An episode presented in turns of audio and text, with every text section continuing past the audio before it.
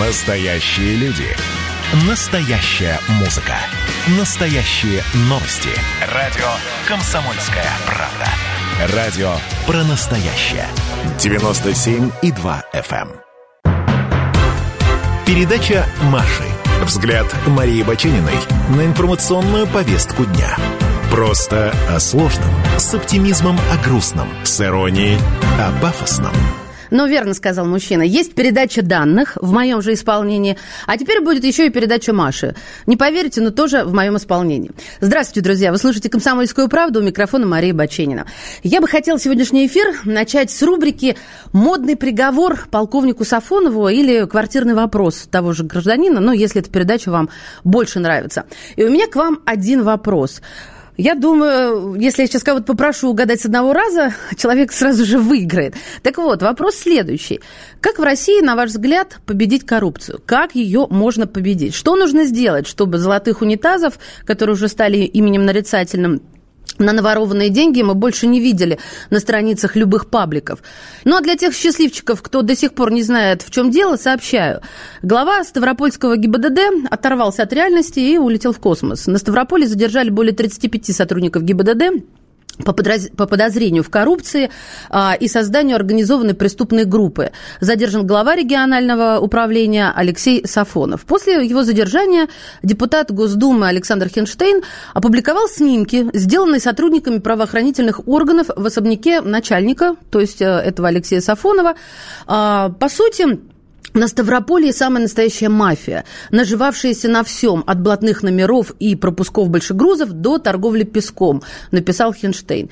На кадрах мы видим позолоченные унитазы. До унитаза, кстати, Януковича полковничек, конечно, не дотягивает. Раковины, лепнина, хрустальные люстры. А, мне тут редактор подготовили даже Цены, например, золотое бра из коридора стоит 3 тысячи евро, диван с креслами 30 тысяч евро, а, кровать стоит 12 или 15 тысяч евро. Ну, вы понимаете, да?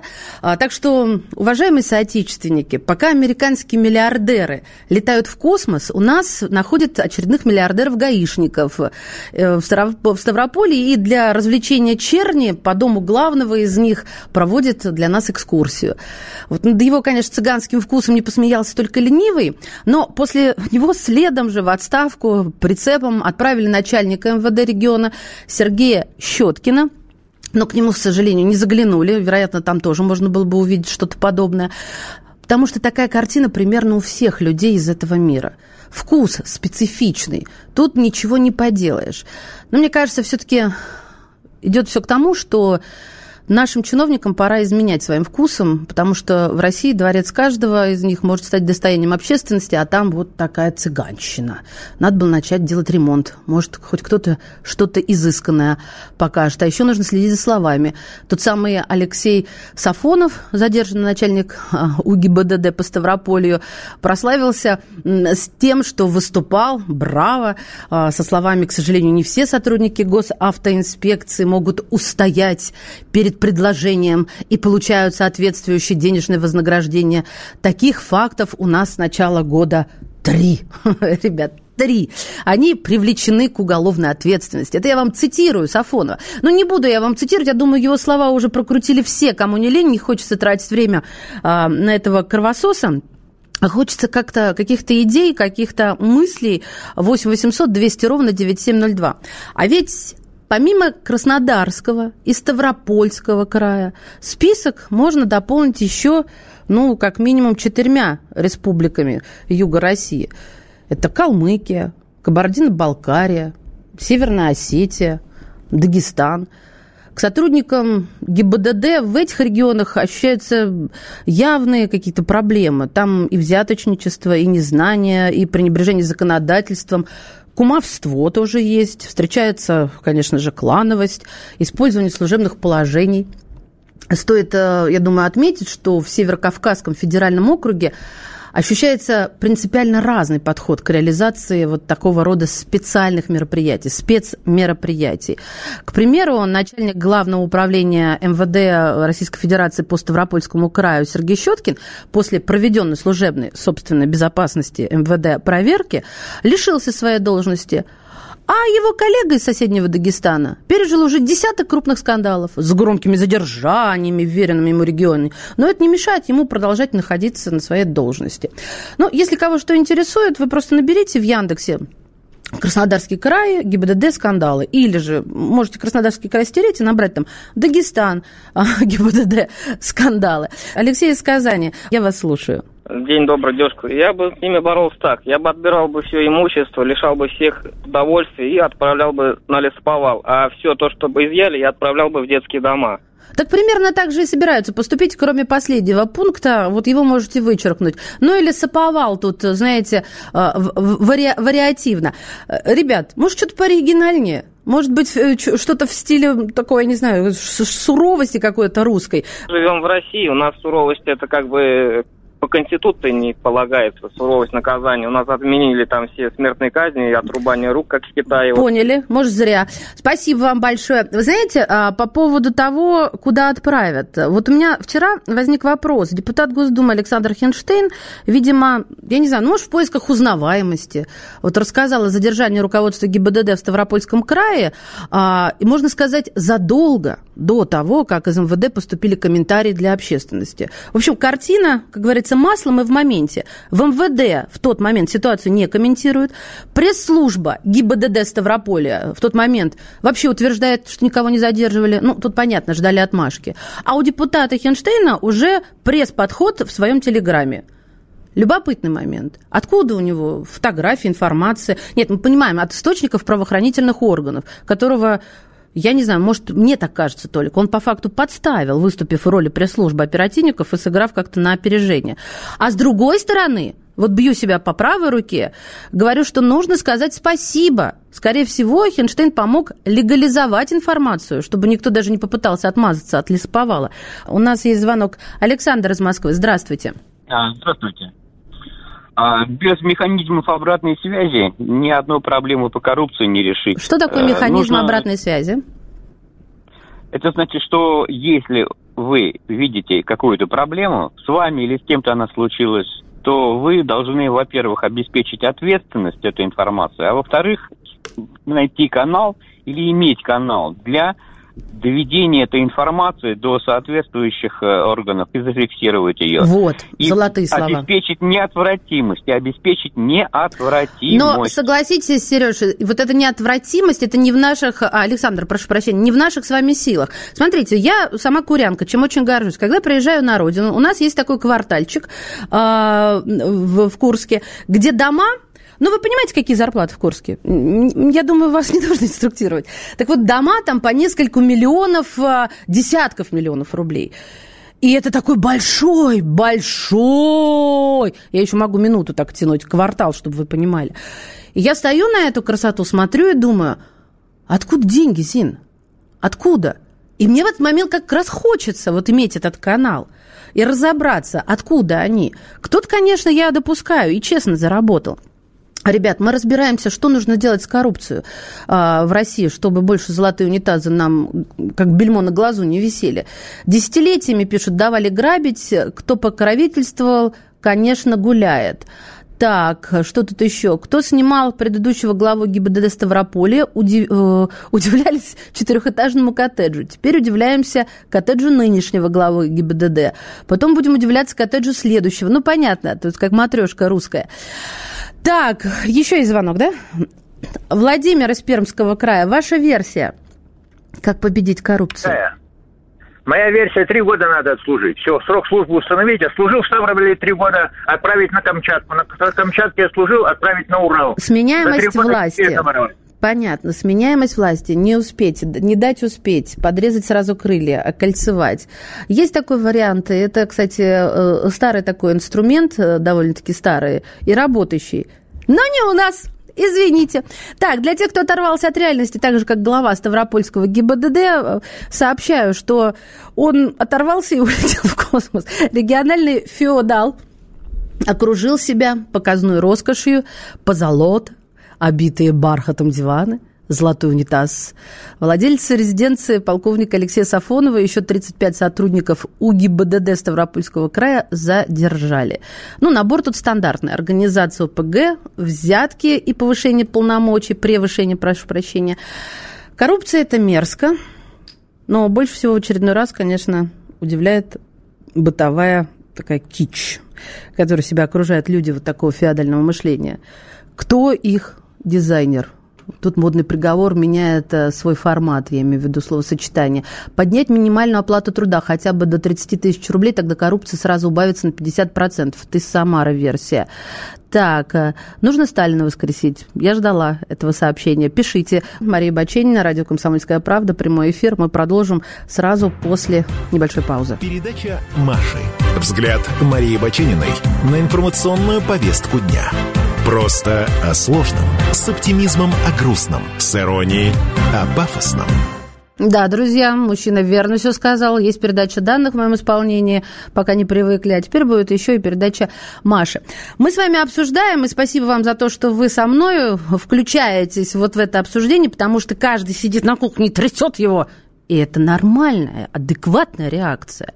Так вот, пока американские миллиардеры, я сейчас про Безоса, про которого мы обязательно сегодня поговорим с вами, летают и вкладываются в космос, наши ГИБДДшные миллионеры вкладываются в золотые унитазы, завитки, кровати, вот во весь этот цыганский кич. У меня к вам один вопрос, он был и пока остается один. Как победить коррупцию? Что нужно сделать, чтобы в России больше не воровали? Ни золотые батоны, ни золотые унитазы, вот эту моду, которую завел Янукович, нам не показывали. Надоел, да. Меня тут поправили и правильно сделали, что, чтобы я все-таки была точна. 35 а, задержаний – это по версии Хенштейна. Официально было меньше задержаний. Жаль правда. Здравствуйте, как вас зовут? Евгений из Краснодара. Подсказали, спасибо. Женя, здравствуйте. Здравствуйте, уважаемые радиоведущие, э, постоянные радиослушатели. Очень приятно. Как победить коррупцию? В Краснодаре-то у вас ну, горячо, Евгений? Ой, да, вообще, у нас просто ужасно, сами понимаете. У нас тут все э, коррумпировано от и до, начиная от э, разрешения на работу, допустим, на побережье, вы сами понимаете, какие-то все суммы выливаются, вот, поэтому э, это самое главное, это только сменяемость власти. То есть вы тоже вот за этот инструмент три года отслужил? Безусловно. Вот э, Меняя даже э, регион. президент Путин 96 э, -го года образца тоже говорил, что необходима сменяемость власти, правильно? Понимаете, в чем дело? Да, да, но мы здесь всегда упираемся в вопрос на кого. А, потому что даже если смотреть на региональных чиновников, городоначальников, то а, у нас как шил на мыло меняется. Вот мне кажется так. Одному начинаешь радоваться новому молодому, а потом раз и снова ремонты в кабинетах за многие миллионы. Ну что ты, боже. Так, а еще, извините, я вот с предыдущим а, радиослушателем немножко не согласен о том, что он сказал, что надо доводить всю информацию органов а, о коррупции, которая у нас, да, вот э, увидел где-то факт коррупции, надо довести это, довести до конца. Ну, как, как известно, у нас э, за коррупцию не сажают, а расследователи, которые это показывают, как раз сажают. Как вот, как вот с этим бороться? Вот просто вот вопрос у меня интересный, очень интересный, думаю. И очень многих э, радиослушателей он волнует. Ну, сейчас послушаем ответ. Отменить мораторий на смертную казнь и всех взяточников казнить. А, всех осужденных за коррупцию пожизненно на Колыму, и никто больше не захочет воровать. Э, это из Саратова.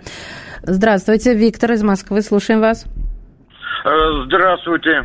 Я хотел бы поговорить с вами по этому вопросу, как победить коррупцию. Слушаю. Во-первых, выражение «победить коррупцию», вы извините меня, это неправильно. А как правильно? Коррупция... Научите нас как бороться с коррупцией и сократить можно коррупцию. А Давайте. А победить коррупцию не сможет ни одно государство. Первое мое такое было предложение на данный момент э, при данном политическом строе, значит, вернуть статья, статью. Статья была очень интересная. Называется статья «Нетрудовые доходы». Таким образом, благодаря этой статье мы можем э, выявлять э, лиц, которые находятся на государственной службе, службе и благодаря своему положению э, использовать нетрудовые доходы, то есть обогащаться по поводу как раз золотых унитазов. Угу. Второе, что бы мне хотелось сказать, значит, э, чиновники, ну, выражениями, их бы всех назвать государственными служащими, и ввести еще одну статью. Если чиновник совершает преступные деяния, там, хищение, использование своего служебного положения, плюс идет к этому еще одна статья. Это называется дискредитация государственного, государственного строя. То есть он выступает, работает от государства, совершает преступление и тем своим преступлением дискредитирует политический государственный строй. Неплохо бы еще эту статью ввести. То есть Но ну, вернуть и... старые, старые статьи?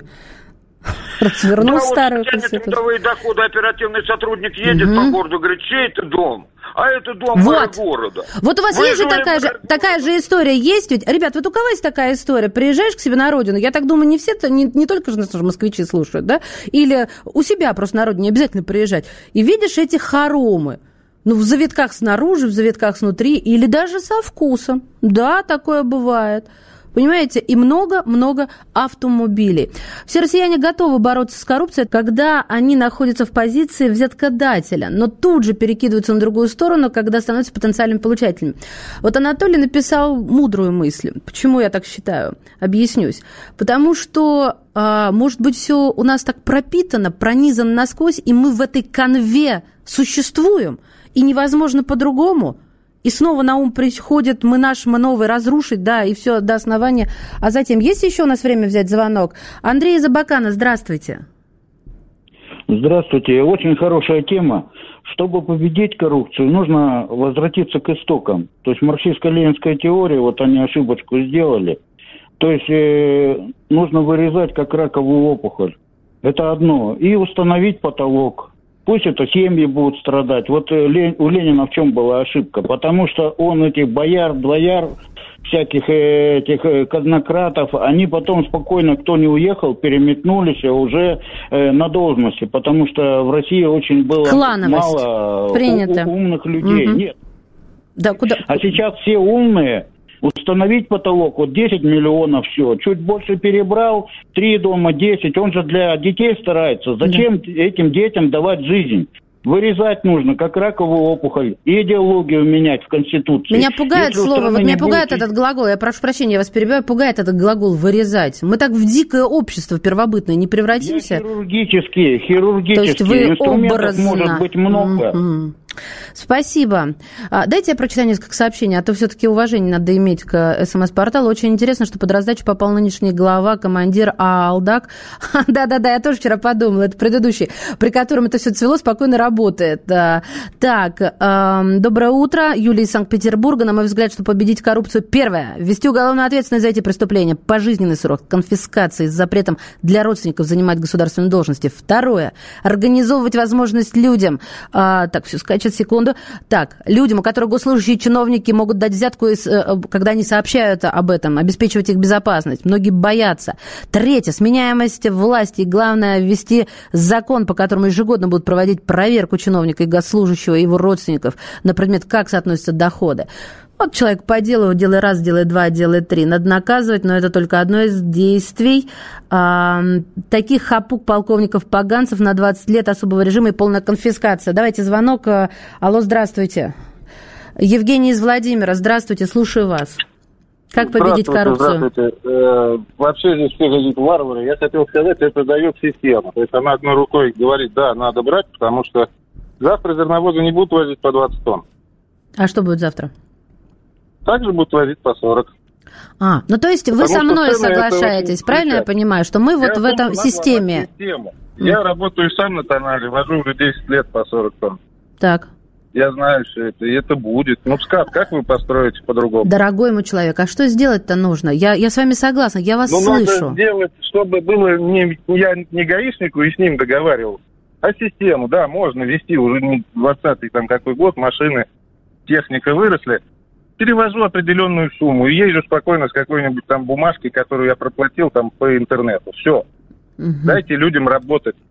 Вы сначала делаете препоны, а других сажаете как-то, ну, им, они вынуждены Они- тоже глаза закрывать. А можно вам встречный вопрос? У нас тут немного времени. А вы бы не испытали какое-то, я не знаю, сатисфакцию, удовлетворение, если бы у вас был какой-то номер, ну, известный всем нам, одна горячая линия, куда бы вы могли позвонить. Знаете, есть такое вот у нас в Москве, а, как сознательный гражданин, когда я могу сфоткать машину, стоящую не по правилам, и отправить вас куда понял. надо, да? И вы набираете трубку так по-хозяйски. Вы же Я хозяин в стране. понял, я вас понял, я вас понял. Да, да, я да. как сознательный гражданин в первую очередь за парковки. Не за какие-то там кусты. Да я сейчас не про парковки. Э, Как вы говорите, хрен Я с ними. Я понял. вот про Так взятки, сначала- да. сначала Делаем удобство. А взяточник это тот, кто на ровном месте мне делает препон.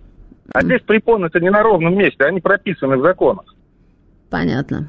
Понимаете, о чем я говорю? Да, примерно, учитывая разность нашего с вами бытия, я имею в виду в профессиональном плане, но мне понятно. Ребят, слушай, поговорили, не расходимся. У нас впереди еще несколько тем, которые я хотела бы с вами обсудить, и не только с вами, а с экспертами. Из Германии СМС, смотрите, характерно. На территории бывшего Советского Союза как воровали, так и будут воровать. Это менталитет.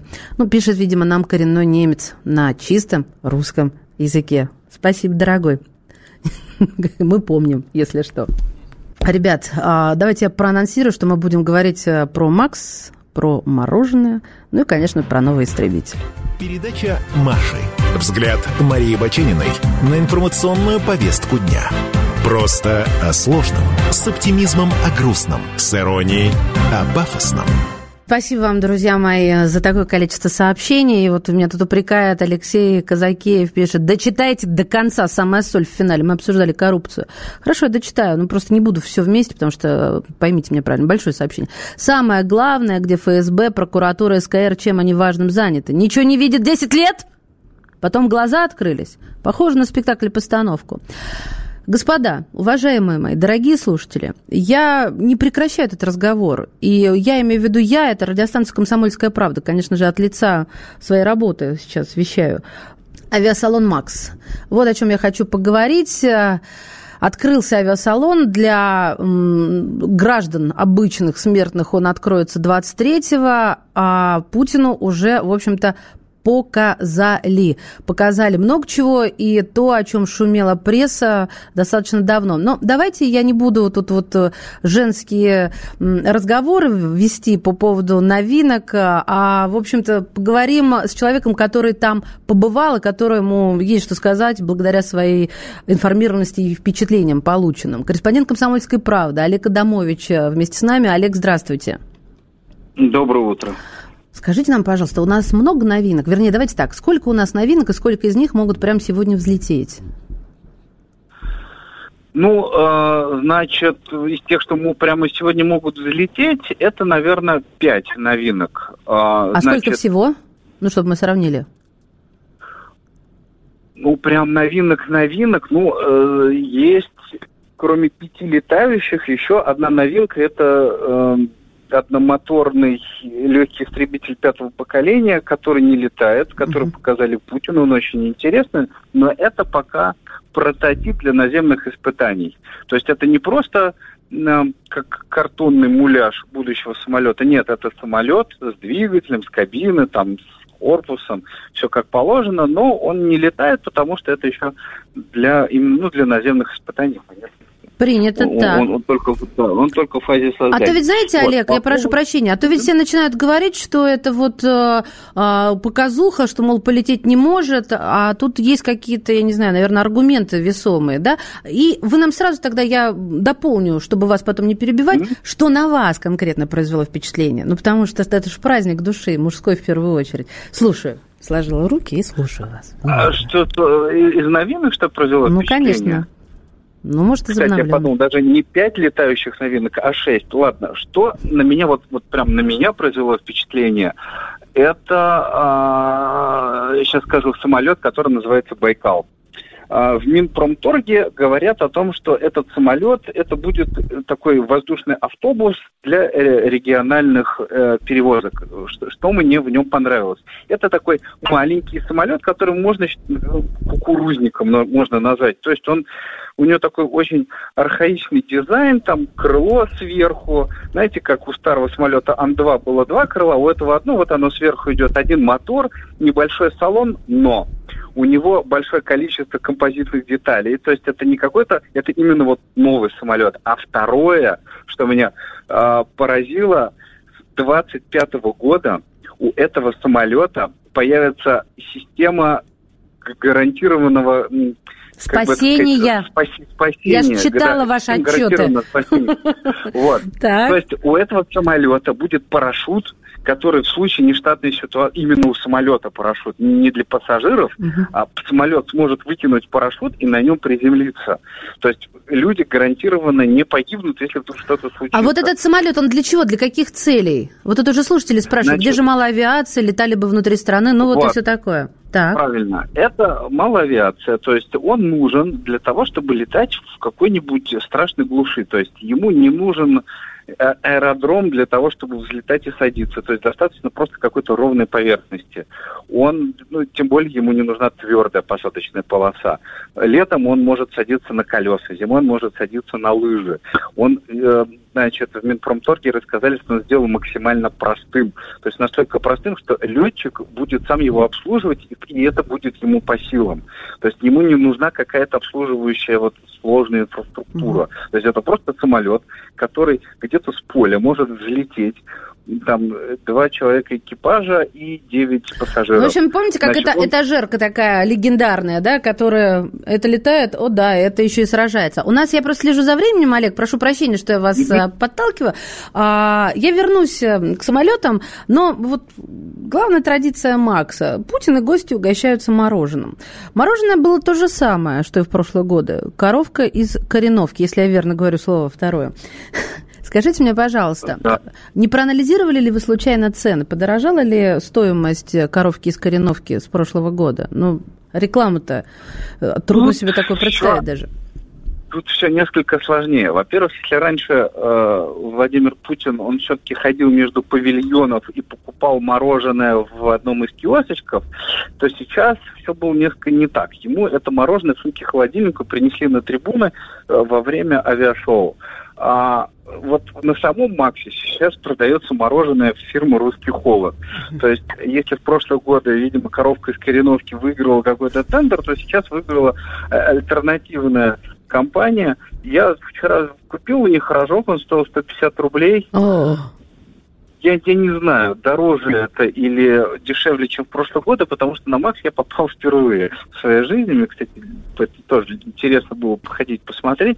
Не знаю. А я вот просто думаю, как русский мороженое... холод-то расстроился. Понимаете, тендер выиграли, да, а мороженое едят а, совершенно а... другое из розового чемодана. Ну вот, вот что ж.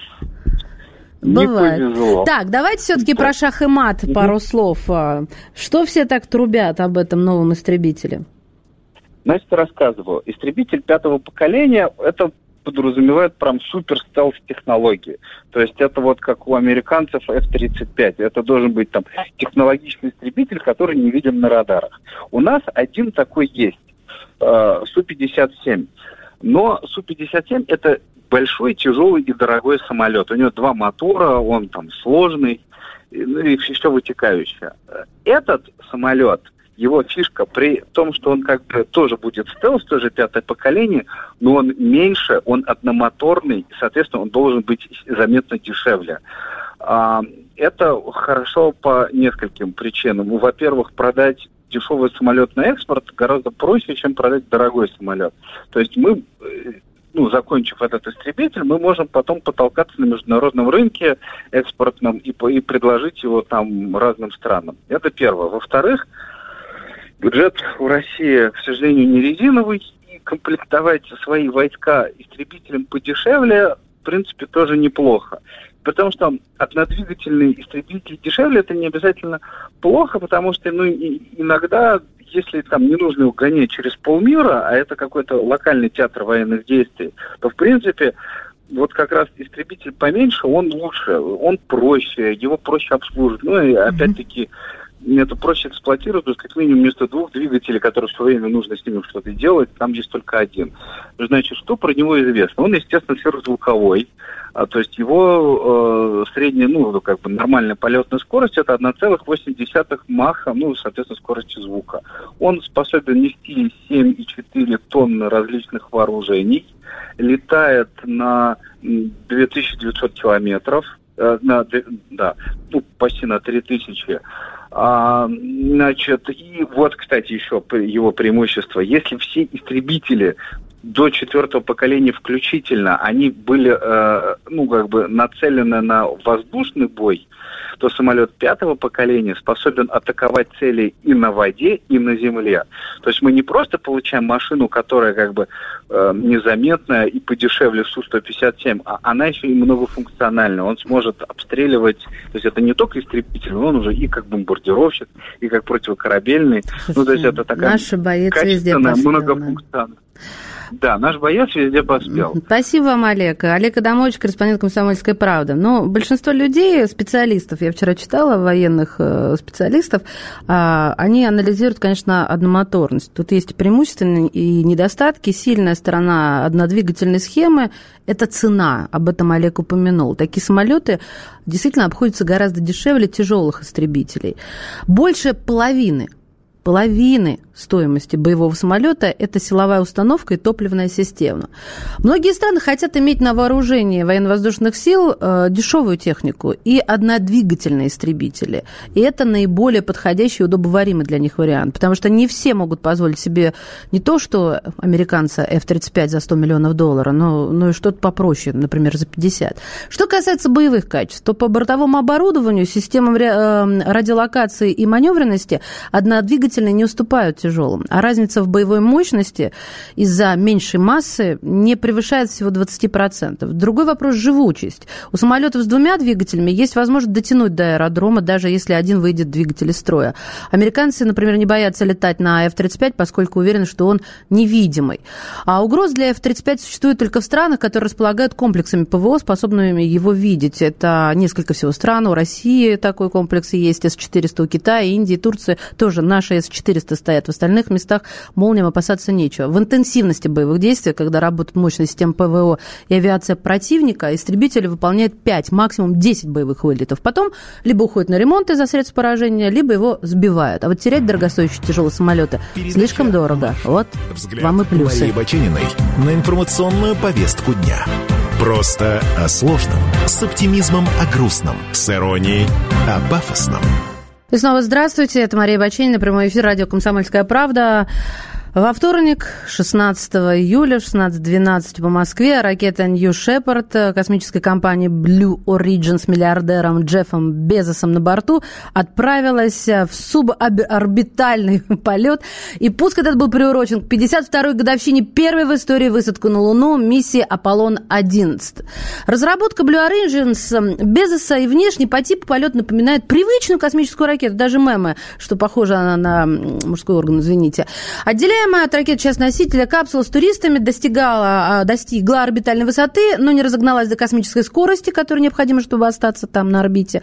Далее спускаемый аппарат вернулся на Землю на парашюте. Брэнсон, Брэнсон, который летал чуть раньше, просто на высотном самолете с ракетным двигателем, тоже способен совершить был суборбитальный полет. Отличие, а я их сравниваю сейчас, и сейчас еще до Маска, Илона, доберусь, отличие еще и в том, что ракетопланом Брэнсона управляли два пилота, а вот вчерашний корабль Blue Origin полностью автоматически. На борту были только туристы. Кстати, помимо миллиардера находился его брат, самый молодой э, космонавт, 18-летний, и 82-летняя американская летчица. Тут любопытно есть момент, ее зовут Оли Фанк.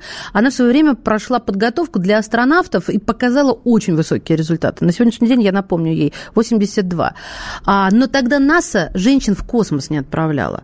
Полет за пределы планеты оставался для летчицы мечтой мечтой, и она даже зарезервировала место на космическом рейсе Virgin Galactic Ричарда Брэнсона. Кстати, в компании Безоса а, отказались вот этот более ранний полет Брэнсона признавать космическим, потому что эксперты различных организаций не сходятся во мнении, где заканчивается атмосфера Земли и начинается космическое пространство.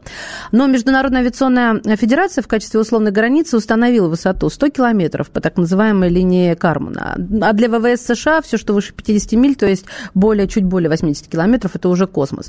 Хотя и полет самого Безоса орбитальным назвать нельзя. Просто некоторое время ребята побывали в невесомости. А, давайте еще про Илона Маска я напомню. В прошлом году ракета основателя SpaceX Илона Маска Falcon 9 начала доставлять астронавтов на МКС на корабле Dragon. А, правда, сам предприниматель в космос, что важно в нашем с вами обсуждении, пока не летал. В начале июля вот он сейчас идет. Брэнсон подтвердил, что Маск внес депозит, который позволит забронировать билет на одном из ближайших рейсов Virgin Galactic. Интересно, что все трое предпринимателей конкуренты, которые планируют заниматься космическим туризмом. Так вот, чей же космон? Космос на сегодняшний день. Я так разволновалась, любимая тема, что оговариваться начинаю. Брэнсона Безоса или Маска. С нами на связи историк космонавтики Александр Железняков. Александр Борисович, здравствуйте, как слышите меня? Земля вызывает. Доброе утро, слышу нормально.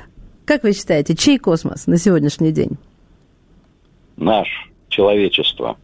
Ну, это, знаете, кто-то обвинит вас тут же в пафосе. А мы все-таки из коммерческой точки зрения подходим.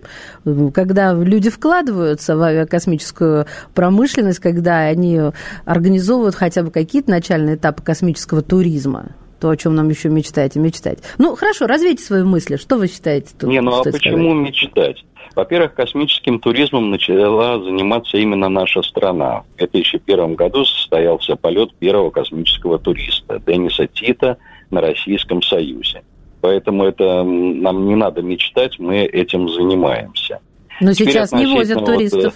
Вот, э, Роскосмос не возит ну, сейчас почему? туристов. Сейчас в декабре двое японских туристов полетят. Так, хорошо, это полетят. не значит, что каждый uh день будут летать. А так э, возят нерегулярно, но возят. А, давно так, уже не возили. Так, хорошо, дальше. Угу. Брэнсона, Безоса и Маска. Ну, тут о космическом туризме нужно говорить все-таки с определенной долей условности. И полеты Безоса и полеты Брэнсона, я бы сказал, скорее отнес скорее к экстремальному туризму, нежели к космическому. Это не космический полет, это прикосновение к космосу. Почувствуйте разницу. Одно дело подняться в воздух, например, пассажиром на самолете, а другое дело летать там в качестве пилота. Так и здесь. Те, кто летают на орбиту, на МКС или совершают там вот полеты сейчас на китайской орбитальной станции, это люди, которые к этому долго готовятся, долго идут. Не обязательно это, конечно, профессиональные космонавты, могут быть там те же самые туристы, но разница совершенно иная пробыть в невесомости несколько минут или несколько дней или несколько месяцев. Ну, я с вами согласен, что вот эта вот терминология сейчас очень путанная. Так вот в двух словах не объяснить разницу и кого к кому относить, э, кого как называть. Но если сложно. позволите, Александр Борисович, перебью. Я вчера в этой теме э, пыталась разобраться, кто из них имеет право называться на американский манер астронавтом, а кто нет. Э, был эксперимент, который проводили два года назад в Канаде. Он показал, что граница между атмосферой и космосом расположена на высоте 118 километров над уровнем моря. Э, сделали специальный прибор, не буду утомлять вас английскими названиями этого прибора. Его вывели на орбиту с космодрома на Аляске, и с его помощью помощью было установлено, что на высоте 118 километров заканчивается влияние атмосферных ветров и начинается воздействие потоков космических частиц. Вот если брать за основу эту метку, то получается, что ни Безос, ни Брэнсон в настоящем космосе не были. А если брать за отметку линию Кармана или же то, что считают американские ВВС, то, то были. Ну а с другой стороны, какая разница? Они оба исполнили свою мечту, оба испытали невесомость, настоящую, а не искусственную, и прикоснулись к, к тому, что хотели развить. Они сделали этот первый шаг. И мне кажется, космос, можно сказать, все-таки американский сейчас, нежели чем российский. Ну, во-первых, я соглашусь, что да, это нельзя умалять значение этих полетов, потому что тут можно спорить, на какой высоте все это начинается. Я все-таки придерживаюсь той точки зрения официальной, как вот э, принято международное Федерации аэронавтики, 100 километров эта граница обозначена, потому что то, что вы, вы упомянули, 118 километров, это как раз и есть линия Кармана. Она не на четко фиксированной высоте, она гуляет по высоте в разных широтах, в разное время года, поэтому сегодня она может быть на 118, завтра спуститься до 106, потом подняться до 120. Угу. Поэтому вот то, что Международная э, Федерация Аэронавтики приняла 100 километров как условную границу атмосферы и космоса, ну, в этом есть определенный резон. Но а относительно того, что космос американский, ну не забывайте, что и наши космонавты работают на МКС. Ну, ну зачем так вот делить по национальной принадлежности? Я, ну, вот во-первых, потому что мы, я начал? мы все это... принадлежит человеку. Я не могу с вами согласиться, но не могу, потому что, может быть, я по-другому размышляю, по-другому устроена, потому что а, я с детства, так сказать, волей или неволей участвовала в этой гонке за, а, за космос, за олимпийские медали. Я росла в Советском Союзе. Я это впитала с молоком матери, что ты должен быть первым, ты должен первым встать, первым выйти, первым занять и так далее, иначе займут другие. Мне не свойственны м, вот эти глобалистские мысли, что космос принадлежит человечеству. Нет, я, конечно же, теоретически понимаю это головой. Тем не менее, достижения Китая а, меня восхищают и удручают одновременно. Вот а, о чем я хочу сказать. Собственно, спорить в этом я не вижу смысла э, с вами, потому что, ну, это всего лишь разность позиций. Кстати, вы сказали про экстремальный полет. А, тут знаете, в чем любопытность? Одна из ключевых особенностей реализации вот полетов Брэнсона и Безоса заключается в том, что у первого, у Брэнсона, не было бы шансов на спасение в случае аварии. А у Безоса в этом плане система более надежная и предусматривала возможность спасения. Если бы во время полета у ракетоносителя возникли бы неполадки, то вот капсула бы отстыковалась, и экипаж, э, ну, как прогнозировали, спасся бы. Тоже разница своего рода. А кто вам более симпатичен, Александр Борисович? Илон Маск. О, вот я добилась от вас хотя бы чего-то. Кто победит, лев или тигр? Они не встречаются. Илон Маск. Отлично. В общем, мы закрепляем, что он пока лидирует в этой троице. Да, конечно, конечно. Пока ни Безос, ни Брэнсон до орбиты не добрались, а Маск уже, пусть не лично, но с помощью но своей там. техники уже это осуществил. Спасибо вам, Александр Железняков, историк космонавтики. А, на часах 10.56 я с вами прощаюсь, но ненадолго. Мария Баченина, до связи. Передача «Маши». Взгляд Марии Бачениной на информационную повестку дня. Просто о сложном, с оптимизмом о грустном, с иронией о пафосном –